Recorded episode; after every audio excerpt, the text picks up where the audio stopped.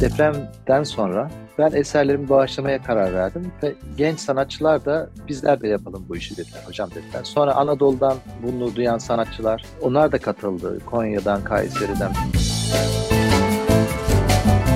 Bir resmin arkasında bir tasarım vardır, bir sanatçı ruhu vardır ve sanatçının hayat ve yaşanmışlıklarıyla alakalı ipuçları da vardır. Yani onun bir düşüncesi ve felsefesi de vardır hesaplanabilir bir yönü var ama hesaplayamadığımız bir yönü de var bu işin. Yani ne getirip ne götürecek, hayatımızdan ne alacak, ne, ne bize katacak. Bu şekilde tereddütler var. Bir sanatçının imza atmadan kendi tarzı vardır. Yani mesela Cemal Toy resimlerine baktıklarında insanlar az çok anlarlar. Bir İlhami Atalay'ın, bir Devrim Erbil'in, işte bir Van Gogh'un, Picasso'nun eserlerinden. Ama yapay, yapay zekanın kimliği nasıl olacak diye bir soru sorduğumuzda ona cevap ver, vermek şu an için zor. Dünya Ressamlar Günü'nde gerçekten bu özgür Filistin sesinin daha çok duyulmasını arzu etmekteyim. İnşallah tez zamanda İsrail devleti bundan vazgeçsin. Bu artık sürdürülebilir olmaktan çıktı bu iş.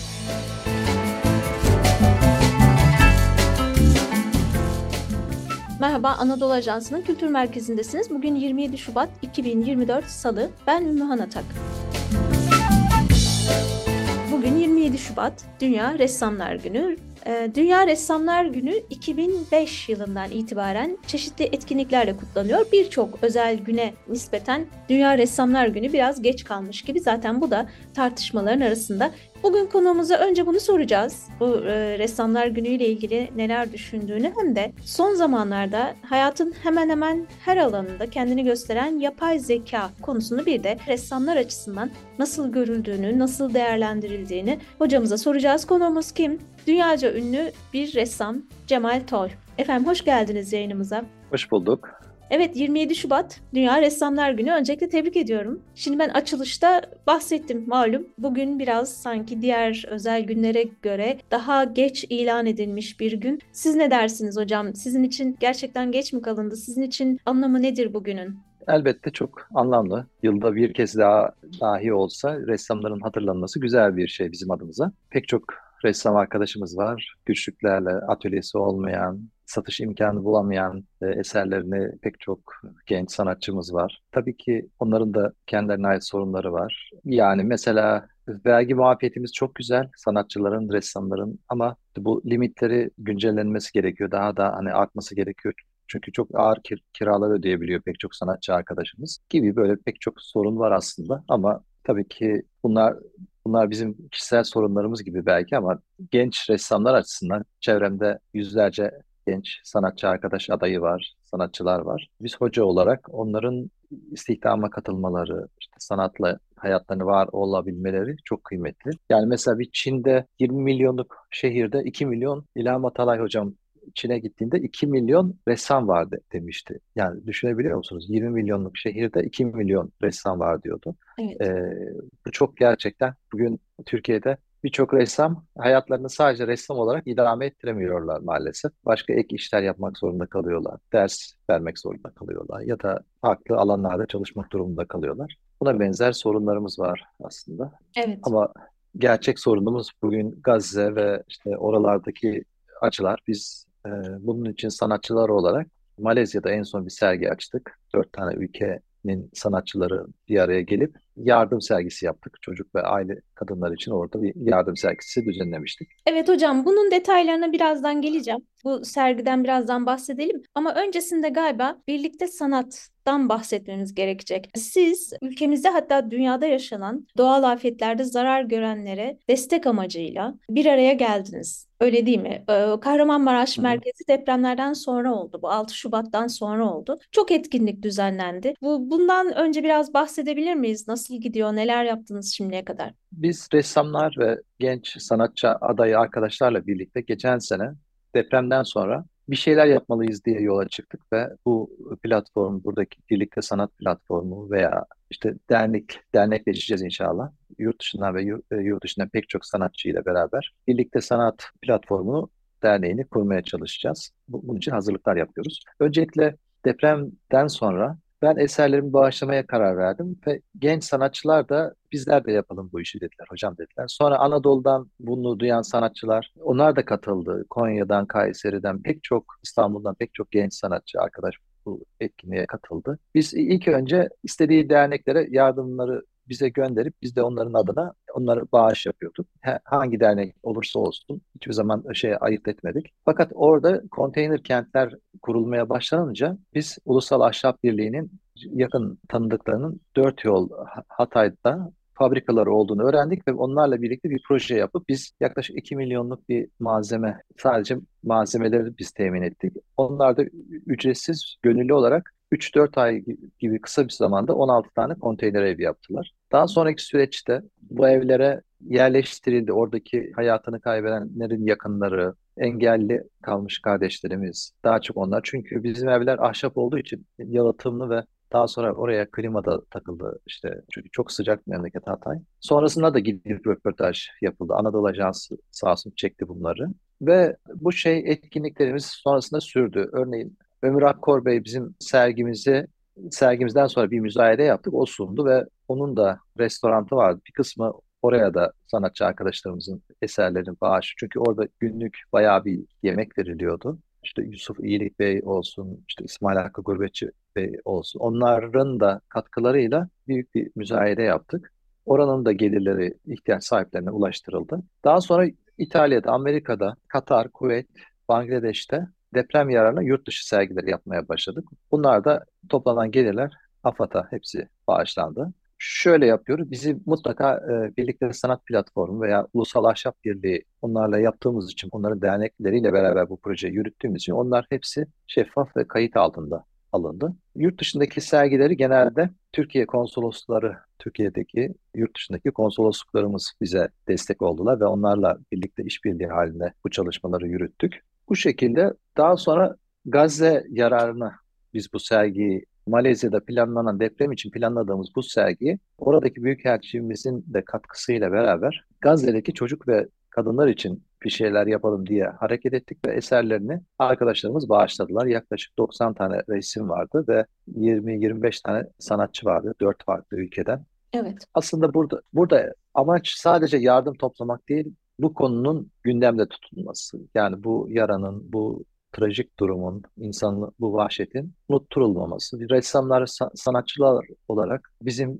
sadece resim yapmak gibi bir sorumluluğumuz yok. Toplumun duyarlılık taşıyan insanlar, bireyler olarak bu yaraya, bu zulme karşı bir ses getirebilmek. En azından biz şiddeti karşıyız ama eserlerimizle bizim yapabileceğimiz şey bağış yapmak. Burada da Kızılay üzerinden yap, gerçekleştirdik bu yaptığımız bağışlarımızı. Evet. E, kim ne bağışladıysa, şey, eser satın aldıysa onların dekontlarını onların adına bazıları istemiyorlar ama biz gene de gönderiyoruz dekontlarını. O şekilde ilerledik.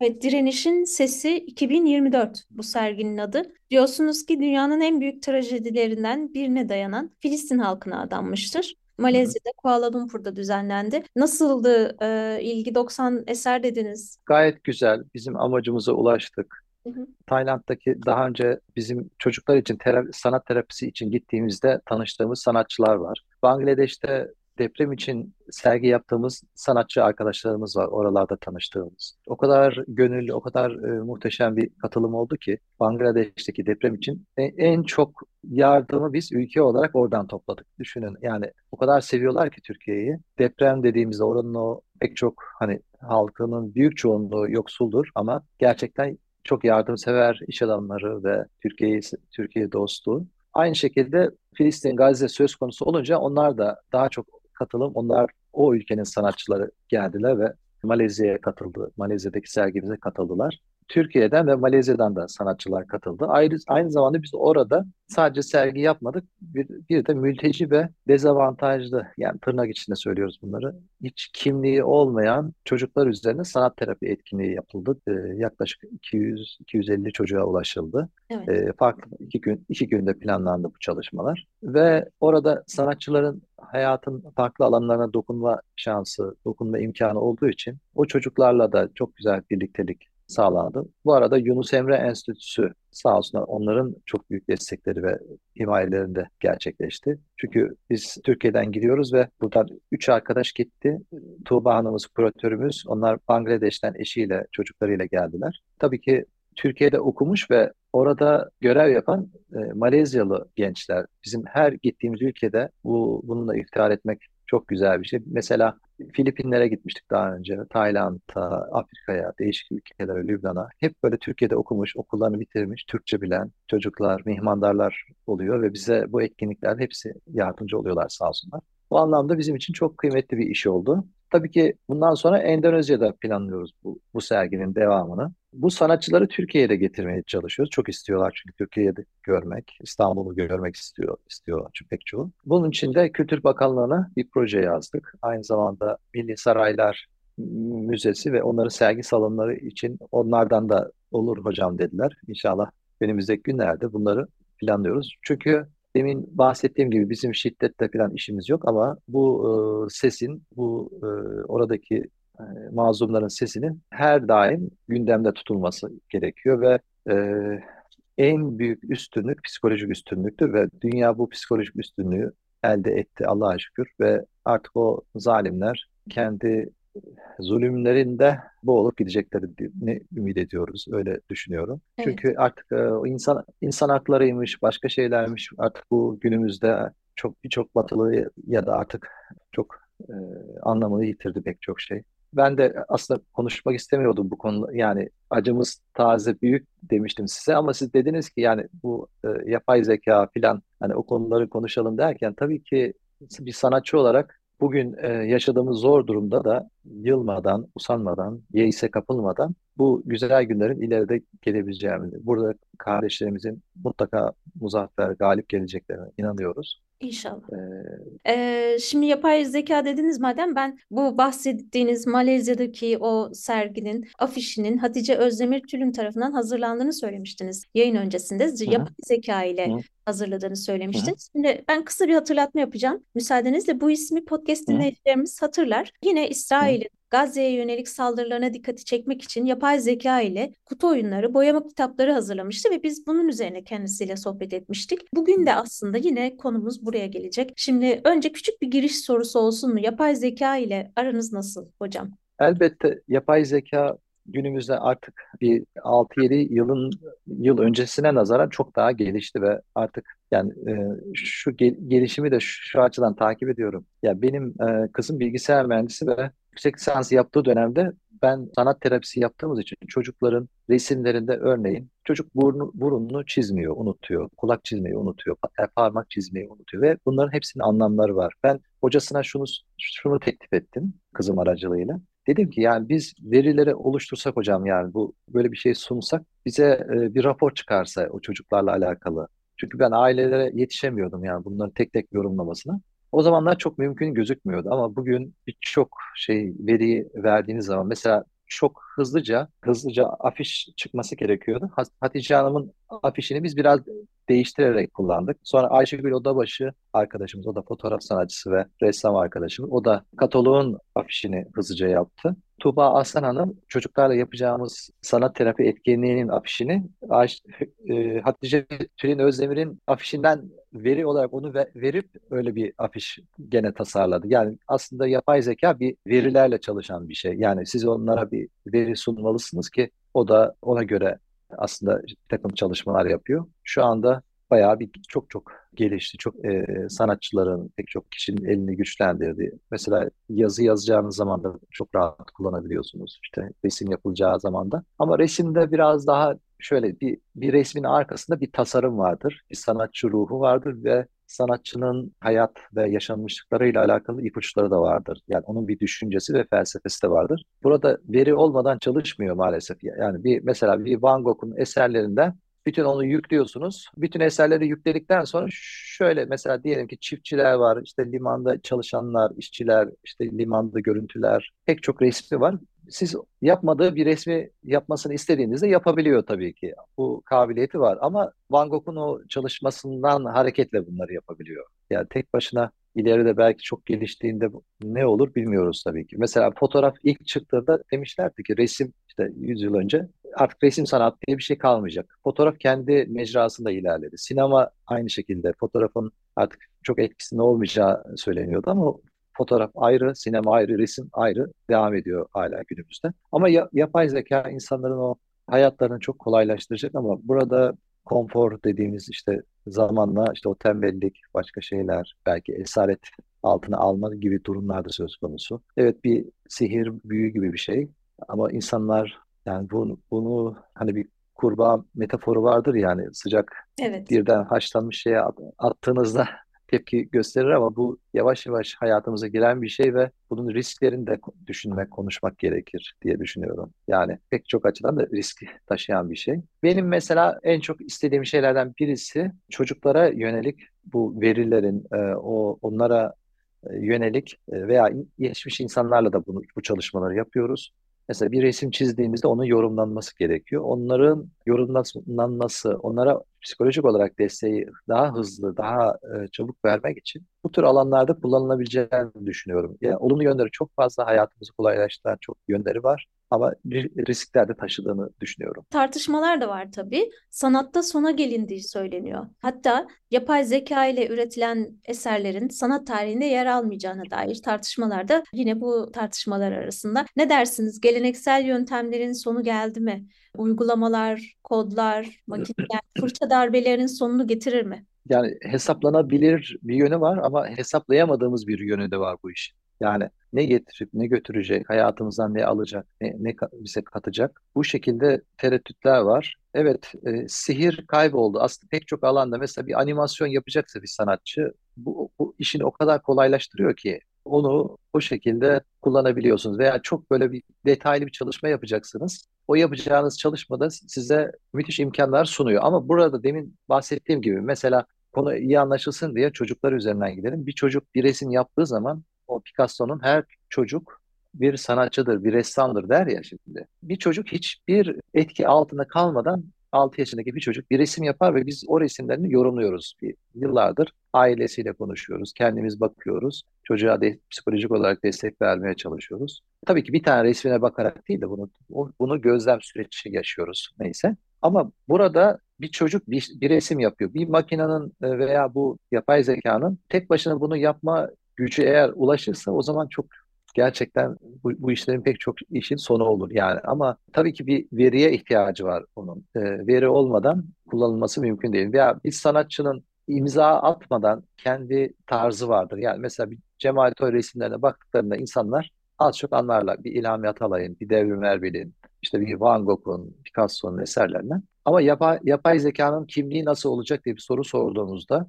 ona cevap vermek şu an için zor yani. O, o nasıl bir şey olacak, nasıl bir sihir olacak veya başımıza bir bela mı gelecek yoksa o, oraları kestiremiyoruz belki. Ama bir sanatçının elinden arkasında bir sanatçı, bir tasarımcı olduğunda çok daha güçlü işler yapılabileceğini düşünüyorum. Fırça evet mesela NFT'de eşsiz bir bir tane imge, görsel üretiyorsunuz. İlla ki bunu fırçayla yapmanız gerekmiyor ve onu tabii ki birçok arkadaş bu işe girdiler ve artık resimlerin orijinallerinin hiçbir değeri kalmadı aslında diye. Onu o şekilde de e, değerlendiren pek çok sanatçı arkadaşımız var. Ama bu ne kadar e, gider, insanlar bunu ne kadar kabul eder? Tabii ki bunlar ucu açık şeyler. O alan bambaşka bir alan. Özellikle fotoğrafçı pek çok sanatçı arkadaşımız NFT'de çok e, mesafe aldı. Resimde de buna benzer çalışmalar yapılıyor. Mesela bir soyut resim tabii ki insanların çoğu o ayırt edemiyorlar. Bir ressam gözüyle bakamadıkları için meseleye. Yani bir soyut resim yapıyor ama onun bir kimliği yok. Yani bir, hangi sanatçıya ait olduğu o sanatçının tarzıyla alakalı birçok e, veriyi vermiş ve yüklemiş ve bir, sonuç çıkmış. Tabii ki güzel gözüküyor ama demin söylediğim o Van Gogh'un eserlerindeki evet bütün o konuları ver, verdikten sonra şununla alakalı bir konu ver dediğiniz zaman işte yatak odasını yapmış bir de oturma salonu yap dediğiniz zaman tabii ki onu yapabiliyor. Buna benzer çalışmalar yapabilir ama tutup da onu yeni, yeniden üretmek, o arkasındaki yaşanmışlıklar, tasarım, sadece resim boyama işi değil ki. Onun arkasında bir felsefe var. Yani arkasında bir düşünce, bir tasarım, bir yaşanmışlık var. Duygular, düşünceler var. Ruh var demiştiniz. Evet, evet. Ee, hocam ben çok teşekkür ediyorum. Ee, bizi kırmadınız. Bu özel günde bizim konuğumuz oldunuz. Tekrar tebrik ediyorum. Nice güzel sergilere ki siz hiç boş durmayacaksınız öyle görünüyor. Az evvel söylemiştiniz gerçi ama yine de hatırlatmak istiyorum. Malezya'daki serginin ardından ki bu bir seri öyle değil mi? Sergi serisi. Da sırada neler vardı hocam? Endonezya'da bir sergimiz olacak inşallah önümüzdeki evet. günlerde. Amsterdam'da planlıyoruz bu, bunu. Daha çok Avrupa'daki sanatçı dostlarımız, arkadaşlarımızın katılacağı bir etkinlik olacak. Orada Balkanlarda, Bosna'da pek çok sanatçı arkadaşımız var. Almanya'da yaşayan Türk sanatçılar var, Fransa'da. Onları da katmayı düşünüyoruz. Pek çok ülkeyle görüşme halindeyiz arkadaşlar. Çünkü genç arkadaşların buralarda sergi açması, sesimizin dünyaya duyurulması gerekiyor. Dünya Ressamlar Günü'nde gerçekten bu özgür Filistin sesinin daha çok duyulmasını arzu etmekteyim. İnşallah tez zamanda İsrail devleti bundan vazgeçsin. Bu artık sürdürülebilir olmaktan çıktı bu iş. İsrail'de inşallah aklı başına alır. Ee, ama Filistinli kardeşlerimiz için de oradaki yaraları bir an önce sarmaya başlamamız lazım. İnşallah bununla bu temenniyle kapatalım. Evet. Çok teşekkür ediyorum hocam. Yayınımıza katıldığınız için, katkılarınız için, desteğiniz için, Filistin'e e, desteğiniz için çok teşekkür ederim hocam. Teşekkürler. Kültür Merkezi'ndeydiniz. Ressam Cemal Toy konuğumuzdu. Podcast yayınlarımızı X platformunda AA Sesli hesabından takip edebilirsiniz. Bir sonraki bölümde görüşmek dileğiyle. Hoşçakalın.